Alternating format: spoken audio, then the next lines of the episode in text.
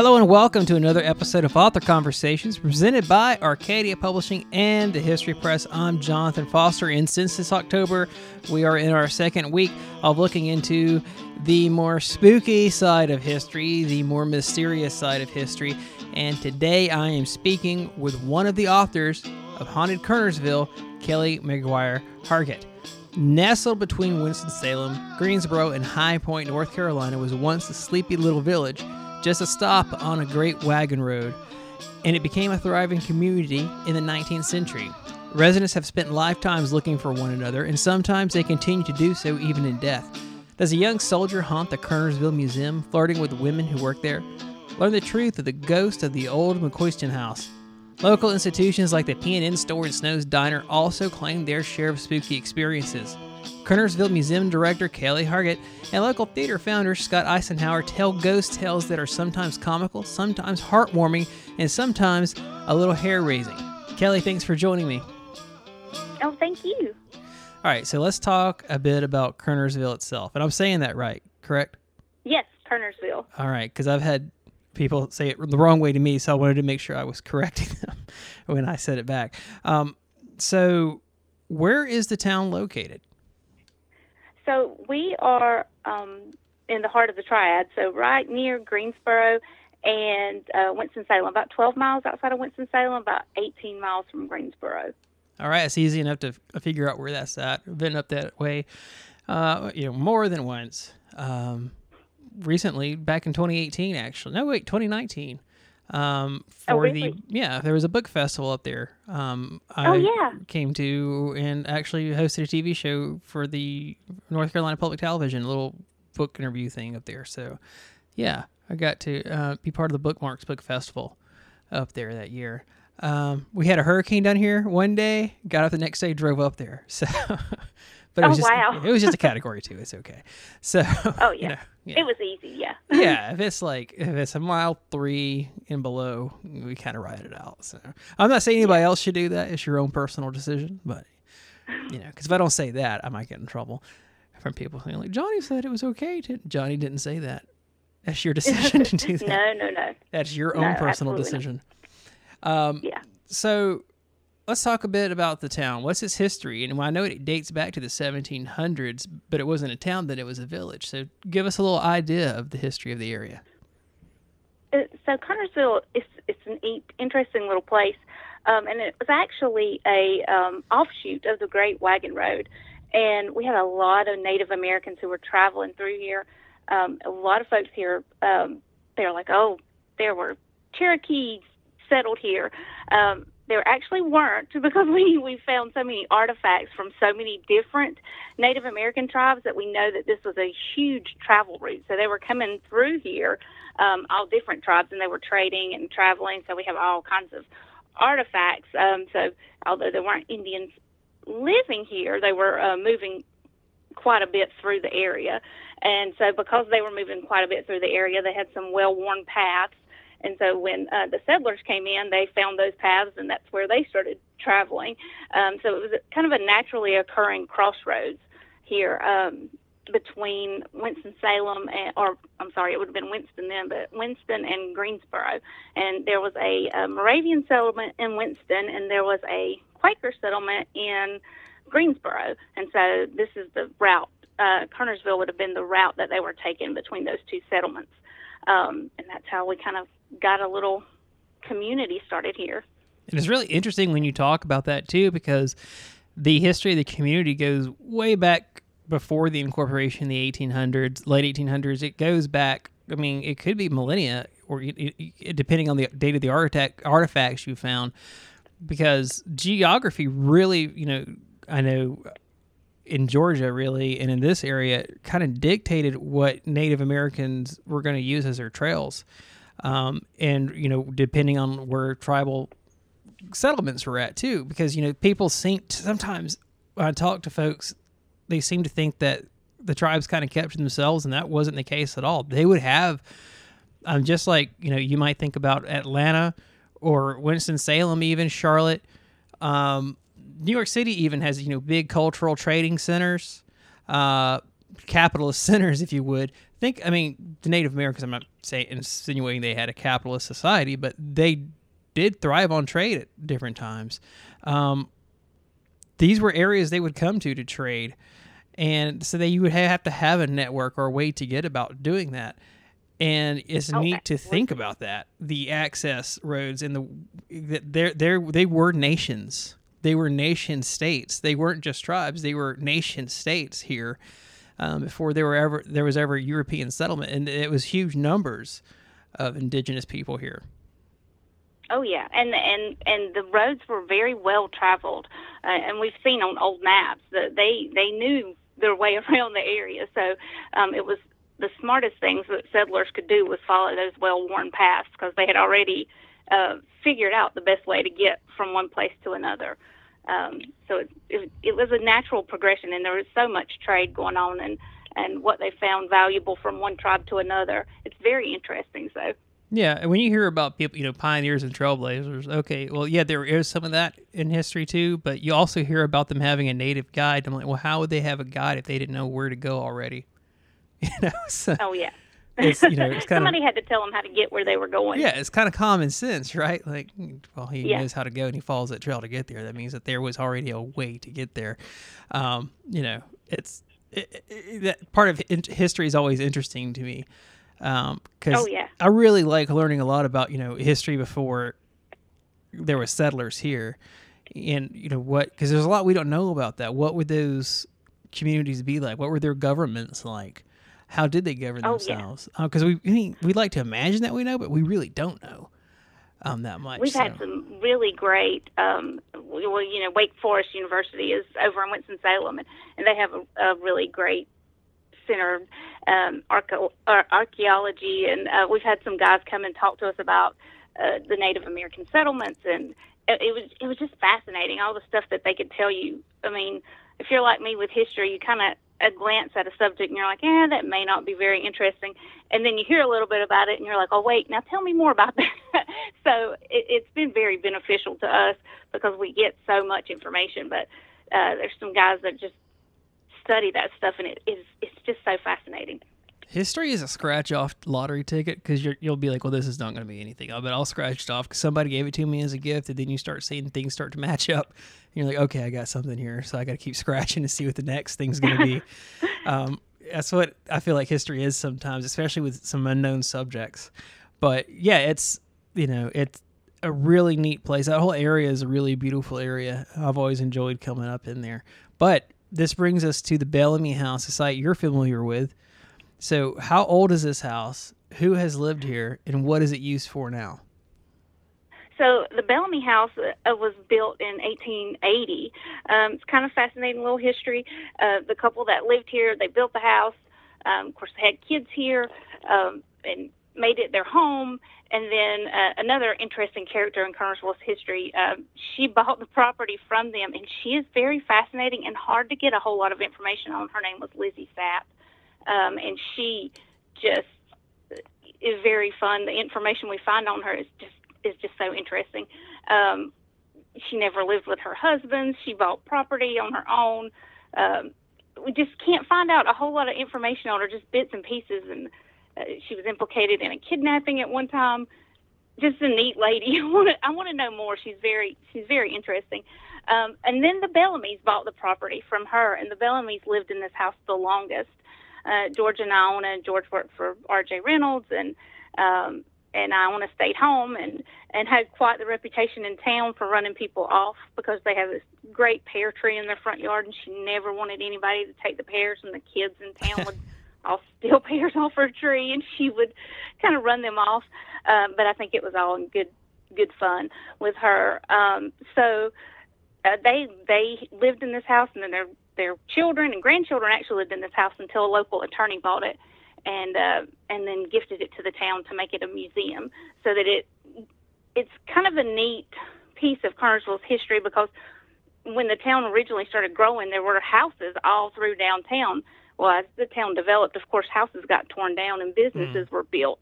But this house is right in the middle of business businesses and, and at the square in the main part of downtown Kernersville. So it's like a little piece of old Kernersville that's sitting right in the middle of downtown. Yeah, and you write about a ghost story, and I kind of I know it was written in a way, but I kind of feel like you have a personal touch to this ghost story. Um, yeah, I can kind of read between the lines there. Do you want to relate that ghost story to us? uh, we've had a couple of little incidences in this house, um, and it's so funny uh, that it doesn't unnerve me um, usually to be here by myself, and I am here a lot by myself um, because the museum is when we're open and folks come in and out, and you know we have slow times and busy times. And so I was in a, here in a slow time, and literally working away, and something or someone whistled in my ear, um, and it was an old tune I had heard, you know, from a movie or something. Uh, that you must remember this, and I just was like, oh, well, I'm going to get up and leave now because there was nobody here but me.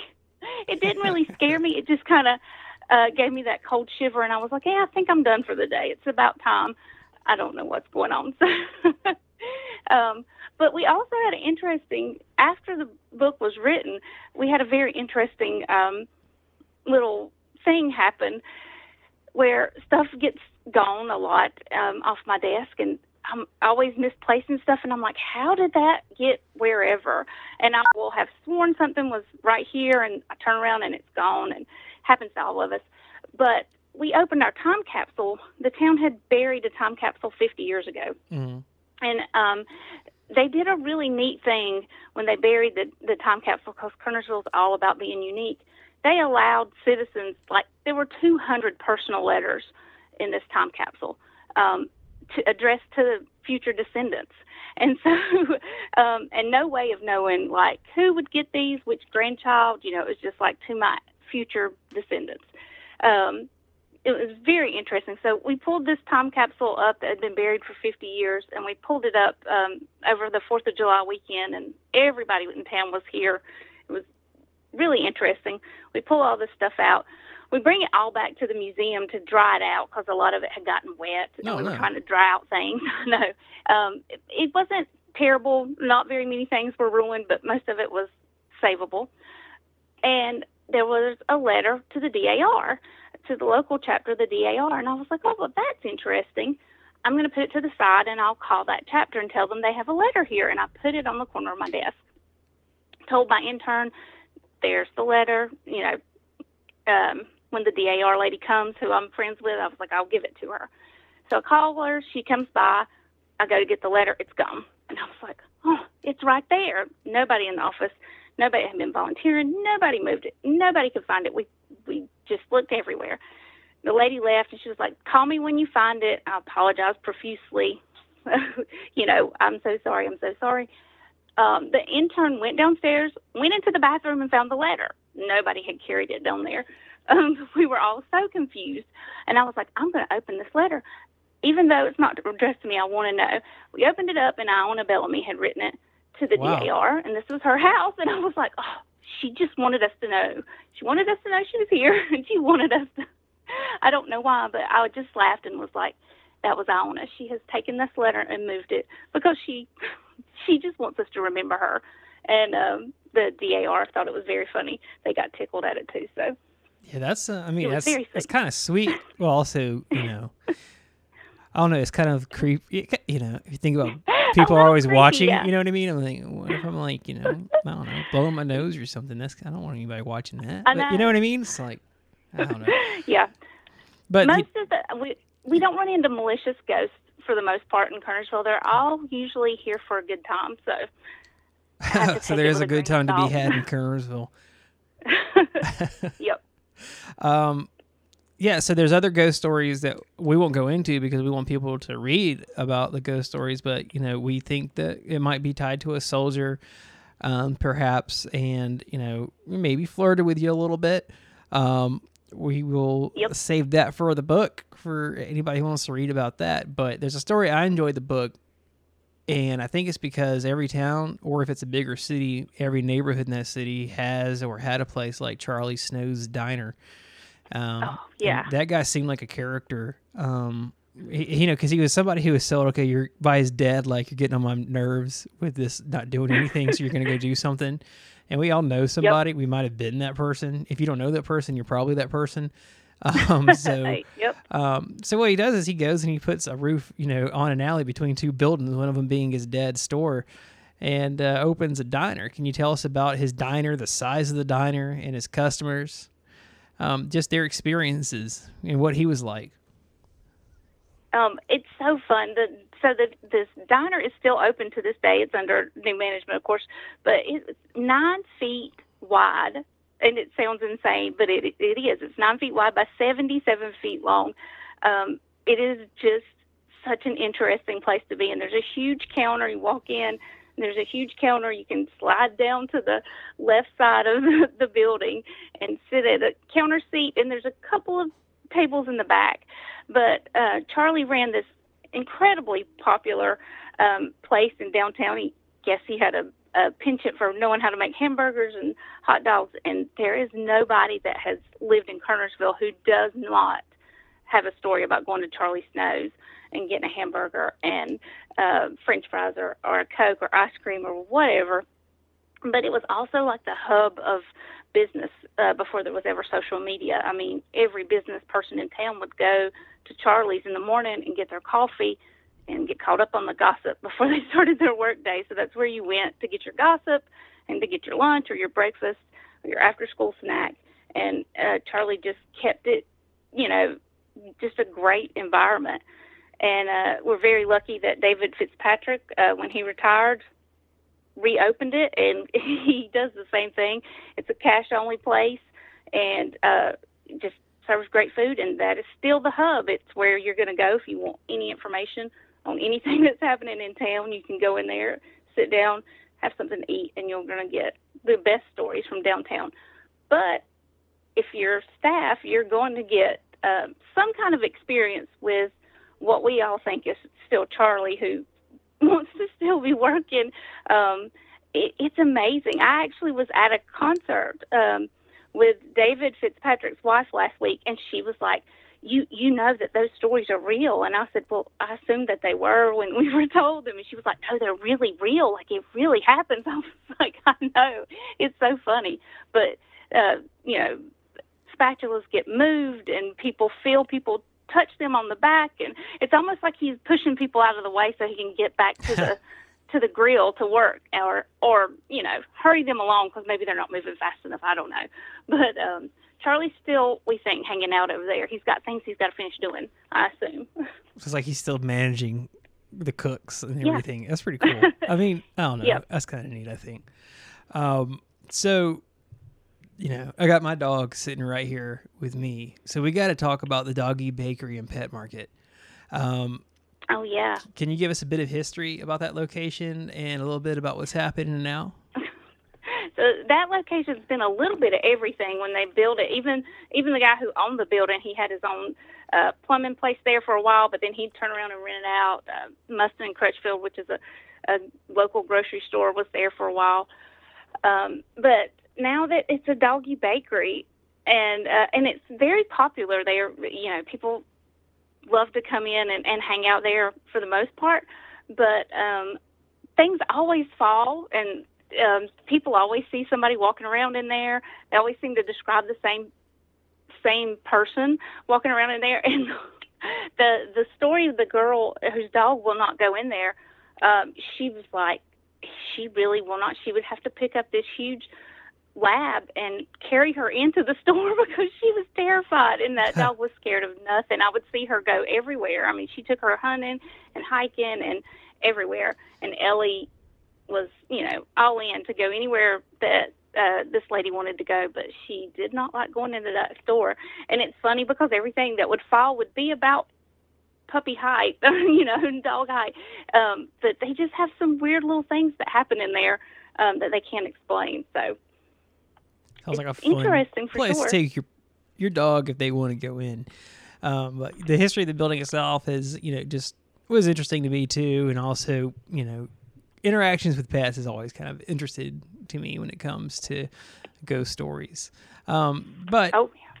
so for a second, um, because I do got a couple of other stories I want to get to after that before our time is up after this one. But I want to talk about the factory. um, Oh, that yeah. building and its history and what it is today. Um, because I'm a big fan. For one, I want to hear about the ghost story uh, or stories, but I'm also a big fan of readaptive use of buildings, especially a building where you can have multiple things inside of it. Um, I just think that that speaks a lot of a community where they figure out a way um, or somebody in the community figures out a, a way to reuse buildings. And you have a lot of that happening in kernersville. Um, and the factory really catches my eye with that. So can we talk about you know the reiterations of the factory and the history of it? And then Oh, go yeah. into the story of the uh, uh, more of the spooky elements well, it's it's interesting. The factories, so they built it, the original building in 1873, and um, it's uh, at the time R.J. Reynolds had not came along yet and and turned.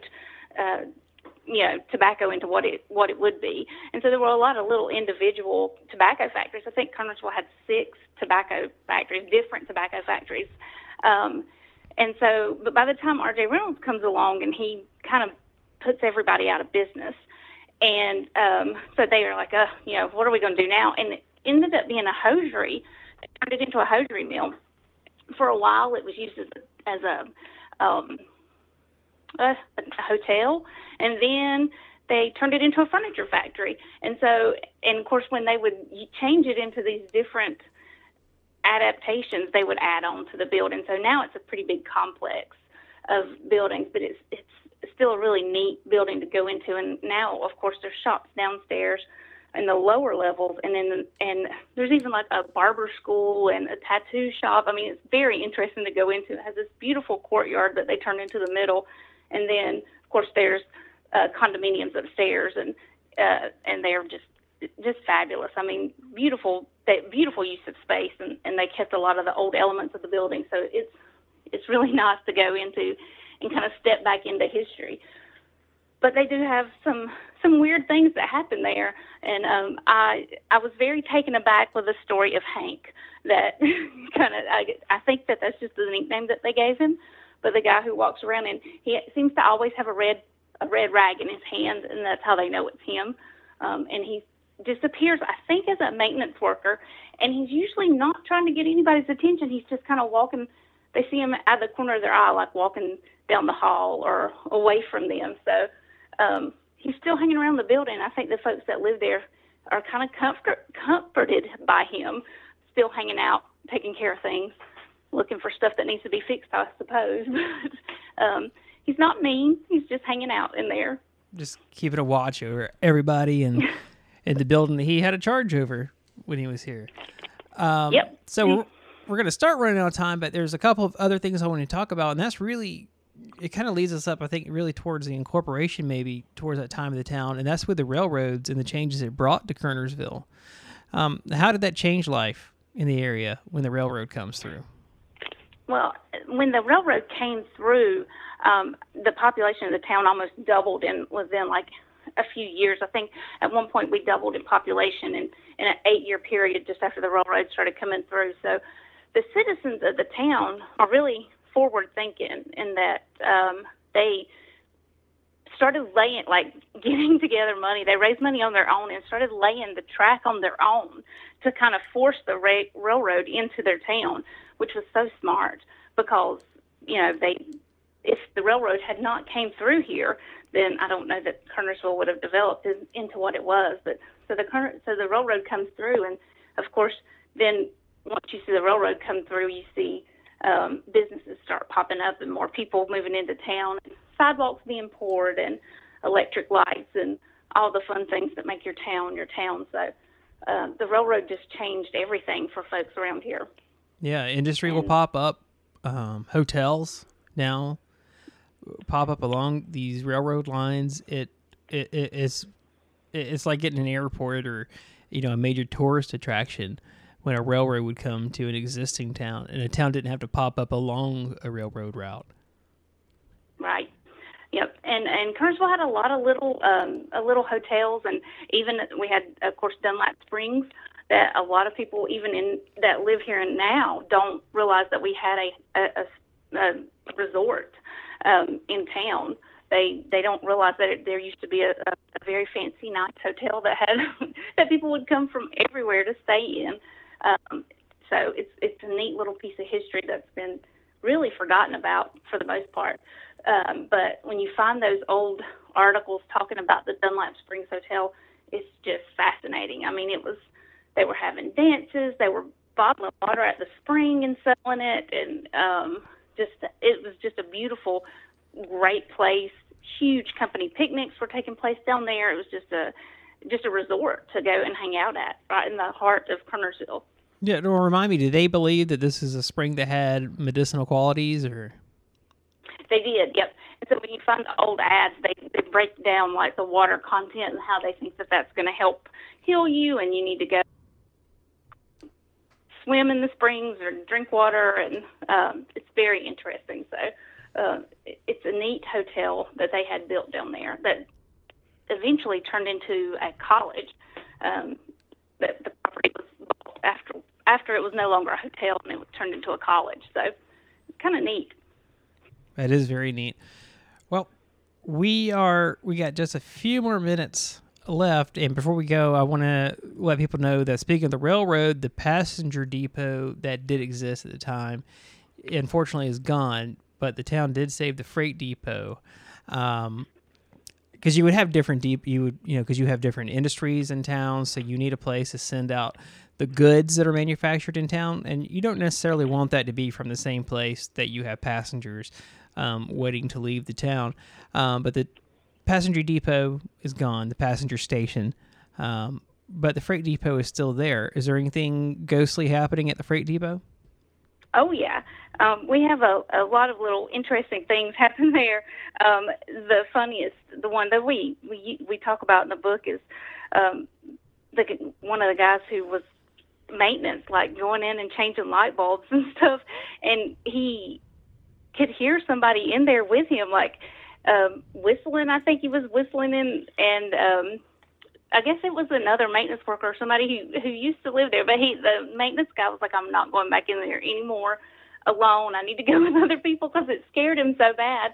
Um, but yeah, there's there's some things that go on in the depot that um, we've had a couple of ghost hunting groups go in there and spend the night, and they always have weird stories to tell us um, about things that move and um, people whispering. That's the big thing. They hear a lot of whispering um, behind them, and um, so it's just it's, it's interesting. It's a creepy, creepy feel. Um, but I, you know, it's a beautiful building. So yeah, absolutely. All right, well, Kelly, our time is up, but thanks for being on today. And uh, people can get your book at local bookstores. Um, I'm assuming also at the museum. Um, yep, it's you have it for it's sale there. available at the museum. Yep, and we are uh, we sold out so quick we had to turn around and order some more. So it's been super popular here, um, and we've been super happy with uh, the response that we've gotten from folks in Kernersville. They seem to really actually love the book. So um, we're we're thrilled, um, and we keep we keep it in stock. Absolutely. Are you selling it on your website too? It is on our website, the KernersvilleMuseum.org. Right. Um, you can get it there, or or here, or uh, anywhere uh, that you can buy your local book. Sounds great. All right, thanks, Kelly. Thank you so much. And I want to say thanks to you, the audience, for listening. Haunted Kernersville is now available wherever local books are sold and online at arcadiapublishing.com. And as always, thanks to Jay and Bill's Unnamed Band Project for the show's theme song. You can find them on Instagram and Facebook. Search for their name, Jay and Bill's Unnamed Band Project.